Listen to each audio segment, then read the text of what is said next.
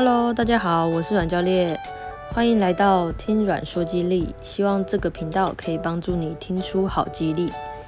在正式进入主题之前呢，这一集想先问问大家，最近自己或身边的长辈有没有出现过这些症状呢？走路容易累，经常性的下背痛，觉得没有精神，容易疲劳，冬天不管怎么穿，好像都不太会暖的感觉。提重物好像比以前变得更吃力了，上下楼梯行动变得更缓慢，而且需要中途停下来休息一下，或甚至有时候会感觉好像平衡感变得不太好。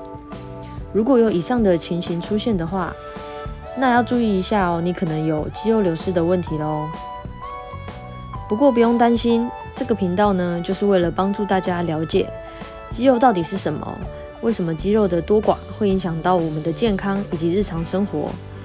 那我又该如何改善肌肉流失的问题呢？甚至我该如何才能增加我的肌肉量呢？我将会在接下来的节目中一一为大家解答。记得按下订阅，就不会错过任何节目内容。如果有任何关于肌力与健康的问题，都欢迎可以在底下留言给我。今天的分享就到这边，希望能帮助到大家。